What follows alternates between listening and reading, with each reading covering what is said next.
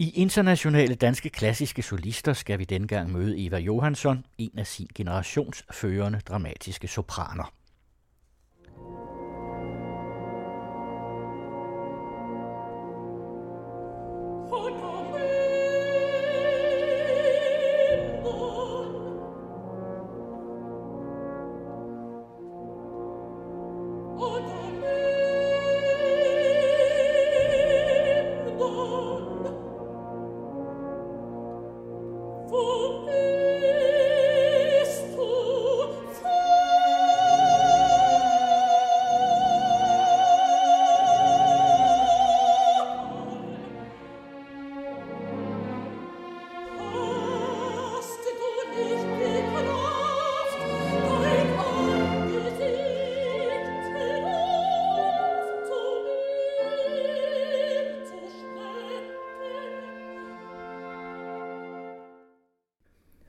Være sjovt at høre dig fortælle, hvordan sådan en karriere som din begynder, fordi du går på konservatoriet, så går du på Operaakademiet, og så er du en af de ganske, ganske få sangere, som har fået en solistkontrakt med det kongelige teater, allerede mens du gik på Operaakademiet.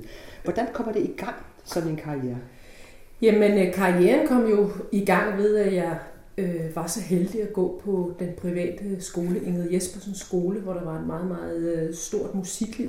Og der opdagede man i en utrolig tidlig alder, jeg tror det var i første eller anden klasse, at jeg havde en stemme ud over det sædvanlige. Så jeg begyndte stille og fredeligt i, i børnekor, og øh, fik lov til så efterhånden at få lidt solistiske ting. Så var jeg heldig at komme i en øh, operaklub, der blev dannet af blandt andet vores skønne James Prise, og så var vi, vi lavede Don Juan, jeg tror jeg sang Don Elvira som 11-årig, bare i uddrag. Øh, James var Leporello, og, og Matti Borg var også med, og der var flere med, der senere også er blevet kunstnere. Og den klub var jeg ligesom bare medlem af, og vi lavede næsten hvert år et stykke, som vi, som vi opførte på en rigtig scene, der blev bygget op i gymnastiksalen Bringer Jespersen. Så jeg har bare fra barns ben været vant til, at øh, det med at stå på en scene, det var helt naturligt. Det var simpelthen bare helt naturligt. Og så øh, lavede vi også cabaret, hvor jeg sang Liza Minnelles rolle, da jeg var 16 år gammel. Og der sang jeg jo slet ikke med operastemme, der sang jeg jo med rigtig powerstemme, hvor jeg kan huske, at min musiklærerinde Ruth Trøjerborg, hun var, hun var fuldstændig skrækslagen for, øh, at, at jeg skulle miste min stemme, og også øh, min, min øh, dansklærerinde Anne-Marie Brinkmann, der også var leder af operaskolen, de var meget nervøs for, at det skulle gå ud over min stemme. Men det gjorde det så heldigvis ikke. Og da jeg var øh, 18 år, der fik jeg et legat fra øh, skolen til sangundervisning, fordi min mor og far havde en øh, tobaksforretning på Triangles. De havde faktisk ikke så mange penge. De brugte faktisk deres penge for min bror, og jeg kunne komme øh, på privatskole, hvilket jeg er evigt taknemmelig for. For ellers tror jeg bare aldrig nogensinde, jeg var noget der, hvor jeg var hele den der opbygning af det unge menneske, øh, synes jeg i hvert fald er utrolig vigtig. Og så var det, at jeg som sagt som 18-årig fik et legat og gik så til sangundervisning i fire måneder hos øh, docent Birgit Bastian. Og søgte ind på musikkonservatoriet, så kom jeg ind med det samme, og, og så kørte det jo ligesom bare tak, tak, tak, tak.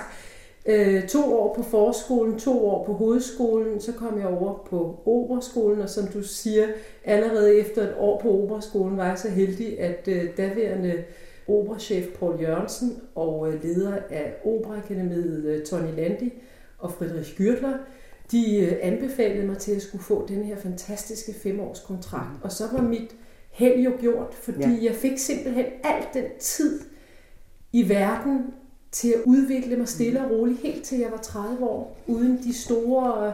Selvfølgelig lavede jeg store forestillinger inde på det kongelige teater, men det var jo ikke sådan med 80 forestillinger om året. Det var højst 20 forestillinger, indtil jeg var 30. Og det, jeg tror simpelthen, det har reddet min stemme. Mm. Fordi i dag får de unge mennesker i realiteten alt for meget at synge, alt for hurtigt, og de ødelægger deres stemmer. Altså der har du simpelthen været både meget privilegeret, og så har du altså også haft det, de, som de efterspurgte. Ikke? Du ja. har jo simpelthen kunnet levere varen, ja. kan man sige, ja. Ja. Og, og starte med at synge noget som grevinden ja. i Figaro's bryllup. Præcis, nemlig. Ja, det er jo Præcis, et. Nemlig.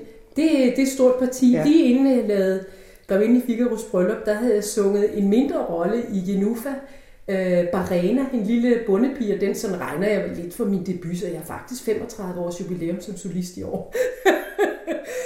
Men så gik det som sagt slag i slag mm. med de der, jeg røg lige ind i de store roller. Og på et tidspunkt kan jeg bare huske, at øh, så kunne jeg mærke, der skulle ske noget andet. Jeg ville mere. Jeg har altid været enormt ambitiøs. Ja. Jeg har altid ønsket at ville synge i udlandet og lave den store karriere. Og så den kom, ambition har du haft fra starten? Ja.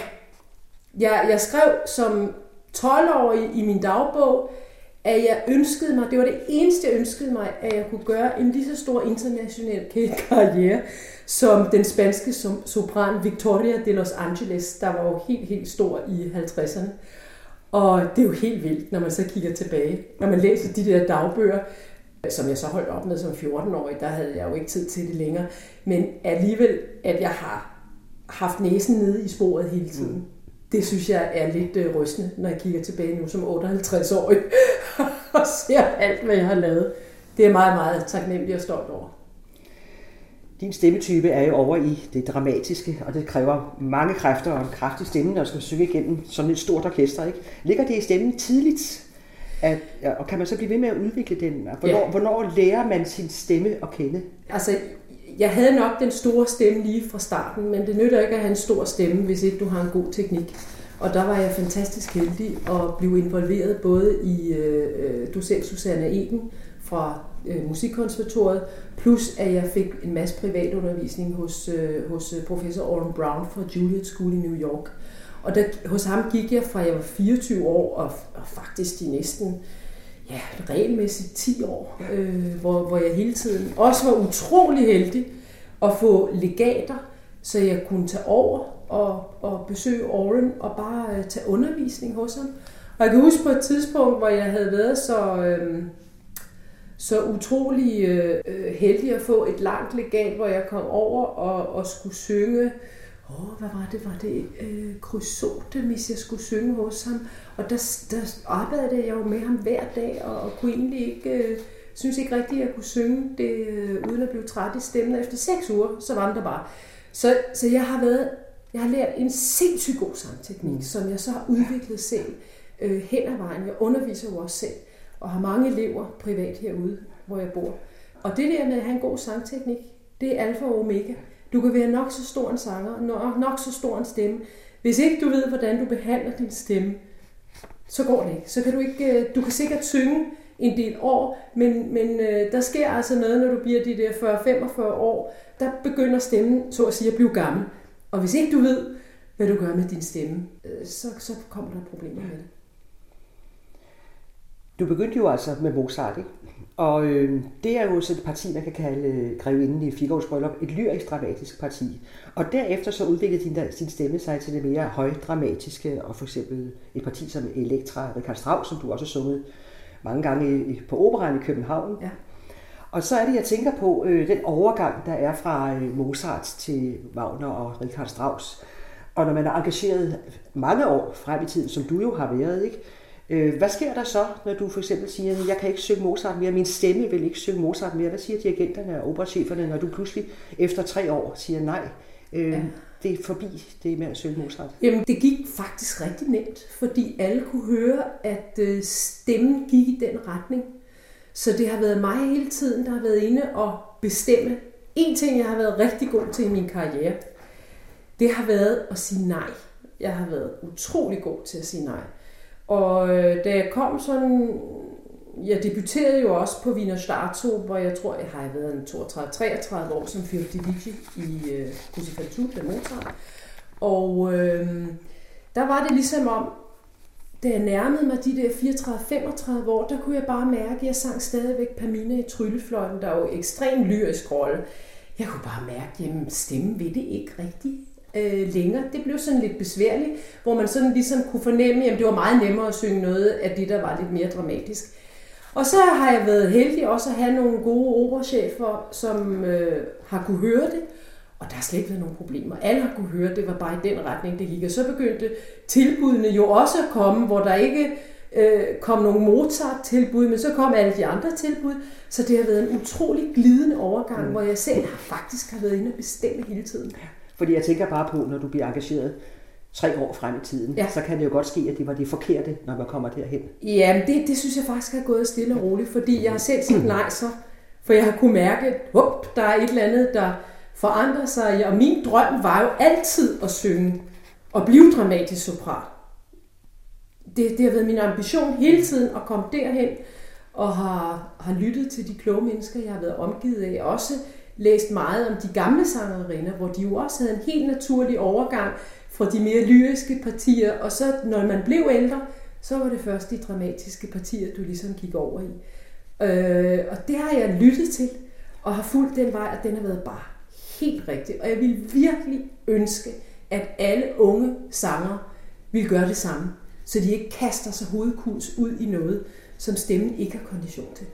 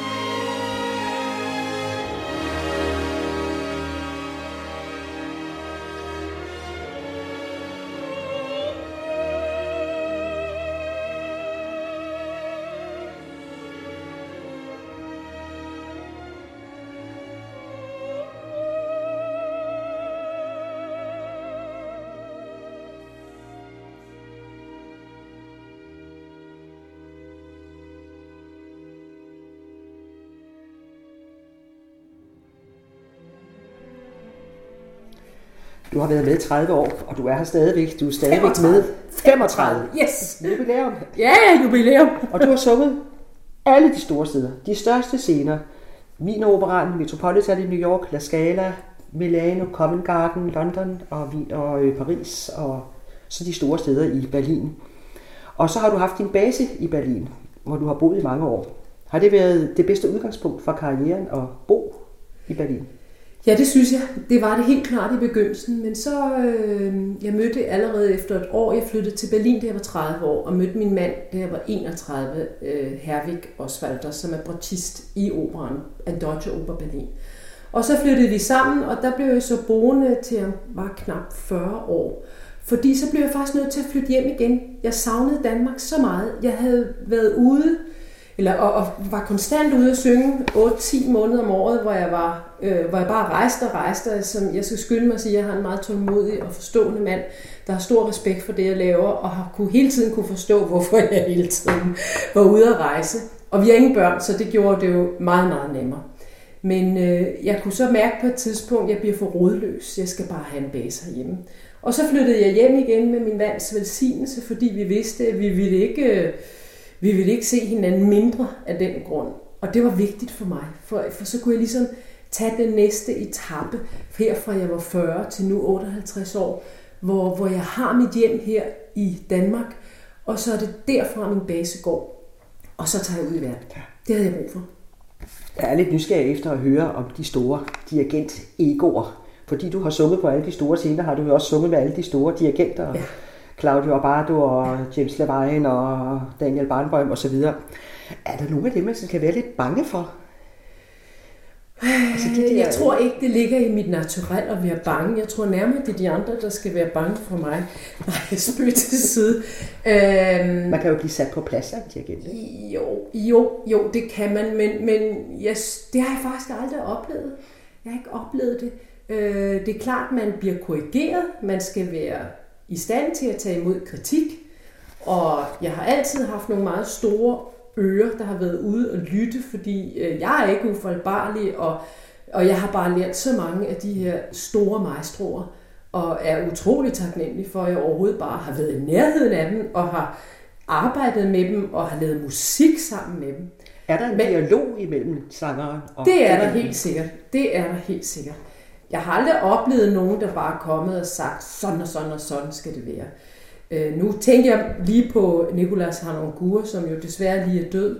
Han dirigerede Cosi fan tutte i Wiener, på Wiener Staatsoper, da jeg debuterede dernede. Og jeg kan huske, han var en, man troede, man kunne diskutere med ham, men han fik egentlig altid ret. Altså, han gjorde det, som han synes, han, at det skulle være, og så var det bare at følge med. Og jeg, jeg, jeg tenderer måske lidt til den lidt langsomme side, når jeg synger, og han havde altså nogle tempoer, hvor jeg, det var virkelig med krudt i røven. Det var bare se at komme der ud af, og så følge hans baton, hans øh, dirigentstok, når man står op på scenen.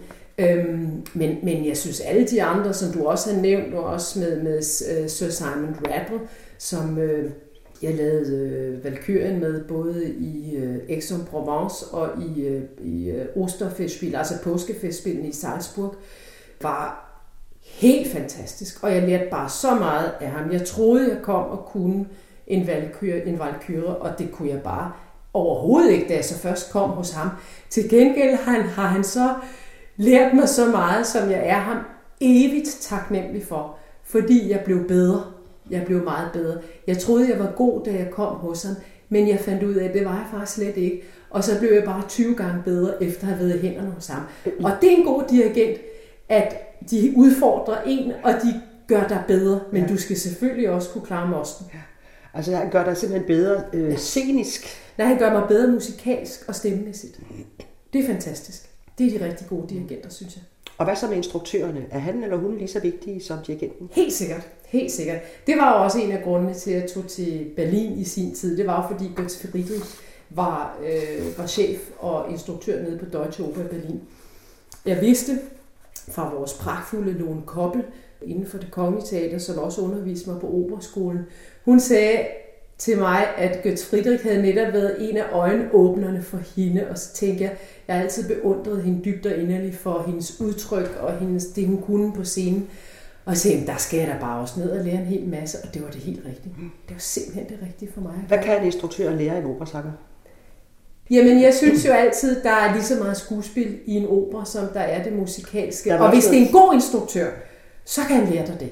Så kan han lære dig at få sammenhængen ligesom på plads. Og det er mindst lige så vigtigt. Jeg, jeg kan huske en episode, hvor øh, den fantastiske tyske tenor Peter Seifert og jeg, vi skulle lave Lohengrin, og det var, vi var debutanter. Nej, jeg havde, nej, det passer ikke. Jeg havde lavet den en gang, et par gange på, på operan øh, herinde i København. Og øh, Götz Friedrich skulle så lave en ny produktion på Berlin. Jeg tror, jeg har været 31-32 år, og Peter var måske 36-37 år. Og der har jeg aldrig glemt, at da vi skulle lave den store duet i tredje akt, hvor Elsa og Lohengrin er på scenen, jeg tror, er det 20 minutter cirka, hvor de har en duet, der, der tog Götz os og satte os simpelthen ned og sagde, nu læser jeg teksten op for jer. Vi fik overhovedet ikke lov til at synge en tone. Han satte sig bare ned, øh, sagde teksten, og, og så kommenterede teksten ind imellem, for at vi forstod det psykologiske spil, der var mellem Elsa og Lohengrin. Og det var den måde, han arbejdede på, at man skulle ikke åbne munden og synge en sætning, hvis ikke man helt inde i sig selv forstod, hvorfor går jeg ud og synger den her sætning? Hvorfor siger jeg de her ord?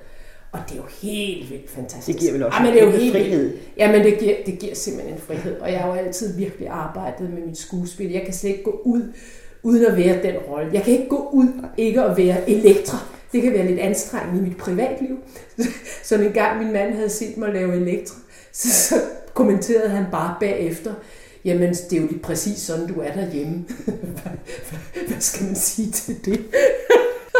det, det- ene, det er faktisk min yndlingsrolle, Ja. elektra. Jeg kan slet ikke få nok af. Og jeg er så glad, at jeg skal ud her til efteråret til Brasilien i São Paulo og lave den igen. Jeg glæder mig som et lille barn. Du er jo i den grad operasanger, men har du også et koncertrepertoire? Jo, det har jeg, men det er bare ikke, det har ikke været der, jeg har lagt min energi. Jeg er så glad for at løbe rundt ude i cirkusmanagen, og, og øh, ja, det, jeg har det fint med at lave koncerter, men jeg har det måske allerbedst, hvis det er uddrag af opera, der bliver lavet øh, på, som koncert. Øh, jeg har jo sunget fire letste lieder, jeg har også sunget, sunget Wesendonck-lieder, jeg har lavet maler, symfonier og, og you name it. Men, men jeg kan bare mærke, at jeg er allergladest ude i cirkusmanagen, hvor jeg får lov til at løbe rundt simpelthen. Det der med at løbe rundt, det, det har jeg det rigtig godt med. Det er svært at stå stille. Jeg, kan, jeg har meget svært ved at stå stille.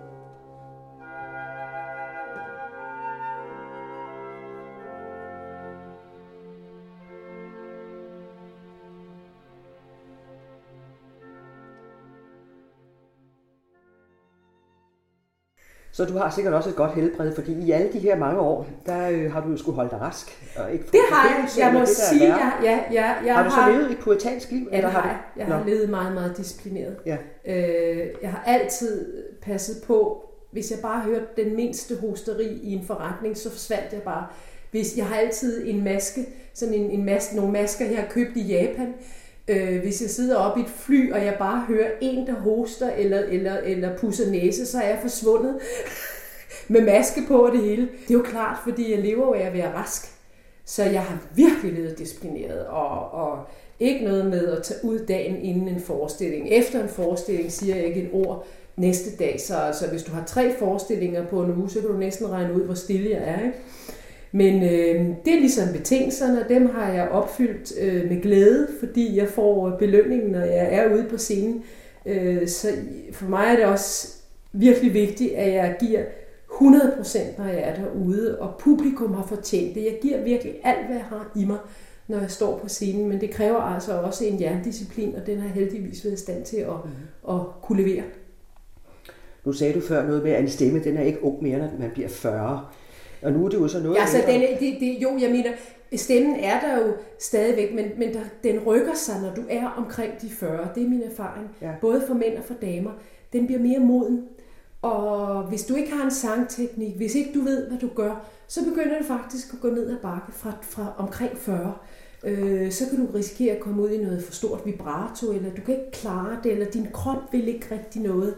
Så, så der kræver det altså lige at man klemmer ballerne sammen og gør noget ekstra. Og så nu, hvor du er noget mere end 40, øh, du, bruger simpelthen flere kræfter på at, at synge i dag. Jamen jeg vil sige, øh, ikke så meget flere kræfter, men øh, jeg skal være endnu mere ops på, at jeg passer min krop, og for to år siden tog jeg mig rigtig meget sammen, tabt 26 kilo, og begyndte at, at løbe. Jeg løber 5 km hver, hver anden øh, dag.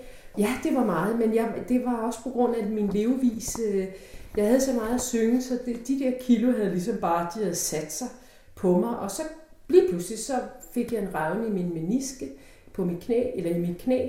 Og det var faktisk en øjenåbner for mig, at øh, nu skulle der til at ske noget. Hvis jeg lige ville bruge her de sidste 4, 5, 6 år, eller hvor meget jeg nu kommer til at synge, så skulle der ske noget, også for, for min fremtid. Jeg har ikke lyst til at blive en, en gammel, fed, øh, øh middelalderen kvinde. Jeg vil gerne være gammel, fit og fit for fight.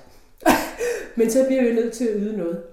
Og så, så træner jeg jo helt vildt meget herhjemme mm. øh, for at holde stemmen i gang. Det bliver jeg nødt til. Du har oplevet mange gange, hvor en af solistindgangen på de største operascener og være den, der skulle synge hovedrollen. Er det noget, man kan vende sig til, eller vil man altid være lidt benovet over den situation? Øh, jo, det er man nok, men jeg tror, i situationen tænker man bare på, at man skal ind og yde det maksimale. Det skal bare og der er jeg bare så sindssygt fokuseret på, at stemmen har det godt, og jeg har gjort det, jeg skulle for, at jeg kan gøre det maksimale, når jeg går ind på scenen. Så jeg tror, at den der benåelse, den kommer nok bagefter, øh, når man er glad for, at det er gået godt, og man har kunne mærke, at publikum har været glade for det. Så tror jeg egentlig først, det er, når man har fri, at benåelsen og frem for alt taknemmeligheden for, at man har fået lov til at opleve alt det, som jeg har oplevet, den kommer bagefter. Men, men jeg er så fokuseret på en opgave, der er slet ikke, jeg har skyklapper på, og det er helt rent autistisk, der kan du ikke komme i kontakt med mig. nu sagde du før Elektra. Du elskede at synge Elektra. Du har sunget masser af Wagner. Er der, er der noget, er det, der er det allerbedste? Er Elektra det bedste? Er Brunhilde det bedste? Jeg synes, Brunhilde og Elektra det er det allerbedste. De to? Aller, aller, allerbedste. Altså slutscenen... Hvad er det, først, der gør det? Jamen, øh, det er så stort, det er så fantastisk, det er så bredt. Øh, du går så dybt ind i dig selv som menneske. Øh, der er så mange følelser. Og tænk at få lov til at gå ud og bare aflevere alle de der følelser, som du har inde i dig på en sølvbakke, og folk er lykkelige for det. Jamen altså, could you ask for anything more? Jeg, jeg kan ikke. Jeg kan ikke uh, bede om mere. Du har jo fået elever nu her i de senere år. Ja. Underviser du så i det sene dramatiske udtryksfulde, eller er det også ren teknik? Øh, det er en blanding af begge. Øh, jeg plejer at sige til de nye elever, der kommer her, at hvis ikke er indstillet på at lave sangøvelser 50 minutter om dagen, så tager jeg jer simpelthen ikke. Jeg har et program og nogle øvelser, et øvelsesprogram, som bliver sat sammen individuelt til hver elev, og der skal de simpelthen hjem og øve sig hver dag. For hvis ikke man laver det der basisarbejde, jeg plejer at sammenligne det med balletdanserne, de kommer jo heller ikke flyvende til at, at springe op i luften og, og hvad de nu ellers finder på. De har deres stangøvelse, som de laver to timer, to og en halv time hver formiddag, og det er basis så for at gå ud og lave det næste. Så det er ligesom basis. Det skal alle elever, alle mine elever ud og lave. Og så når de efter et stykke tid, så kan man mærke, at teknikken begynder at blive bedre hos hver elev, så er det, at vi går ind og så synge og gå ind også i udtrykken. Det kan ikke nytte noget. Du kan ikke lave udtryk, før du har en basis, før du præcis ved, hvor er min stemme henne. Men så er det altså også der, der sker fantastiske ting. Og, og det er så fantastisk for mig selv at opleve, at det, som jeg selv har gået og trænet på i overvis, det kan alle få gavn af.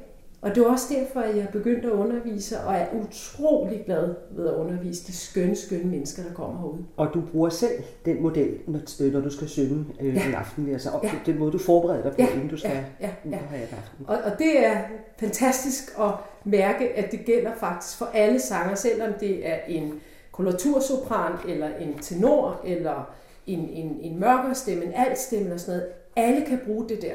Men det kræver disciplin, det kræver øh, daglig træning, og så er det, man rykker. Så rykker det. Ja. Nu er det jo lidt svært at spørge til, hvordan du synes, det går med det danske musikliv, for vi er jo i chok over de frygtelige nedskæringer, der det er, er blevet kastet også. ud over kulturlivet. Ja. Ja. Man kan jo håbe, at det vender igen med en ny regering. Men hvordan ser du egentlig de unge danske operasangere i dag? Øh, er der en fremtid for dem? Øh, jeg vil ønske, for ligesom at vende tilbage til situationen i det danske kulturliv, jeg vil ønske, at der bare havde været en lille smule flere penge til det.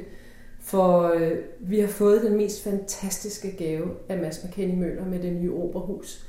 Og jeg har været så ked af at læse den ene melding efter den anden, at det kan jo ikke nytte noget, man har rammen, der er fuldstændig forrygende, helt fantastisk hvis der ikke er penge til at udvikle det materiale af sanger, der er inde i selve operaen. Det skal jo fyldes ud. Men jeg ved, det er en meget, meget vanskelig situation, de står i derinde, og, og jeg er rystet over, at det er gået i den retning.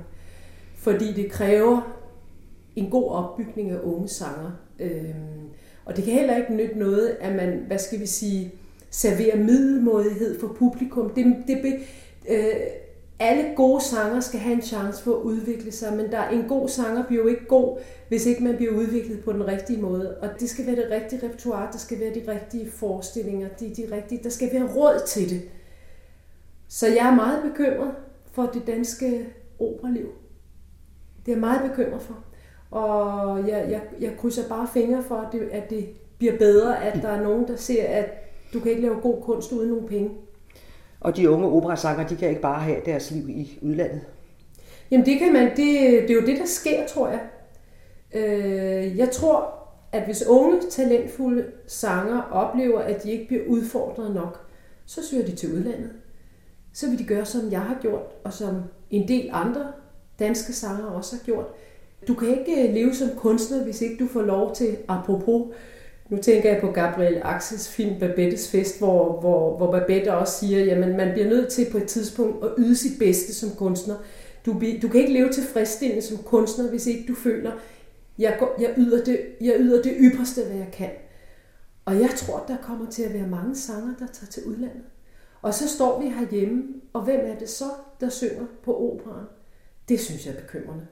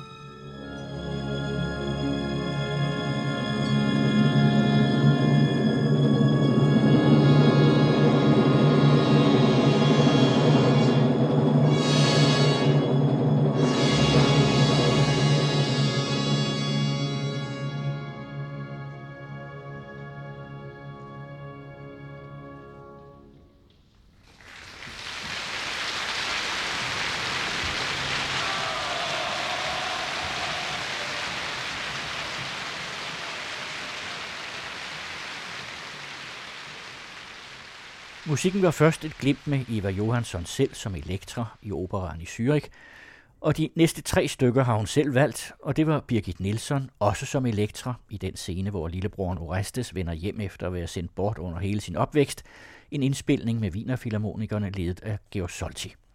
Så fulgte indledningen til anden sats af Brahms violinkoncert, hvor det er oboen, der er solist, inden violinisten kommer på, så det var solo fra Berliner Philharmonikerne, vi hørte, og til sidst slutningen af kæmpeoperaen Götterdämmerung af Wagner med orkestret fra operan i München. Kirsten Røn havde tilrettelagt.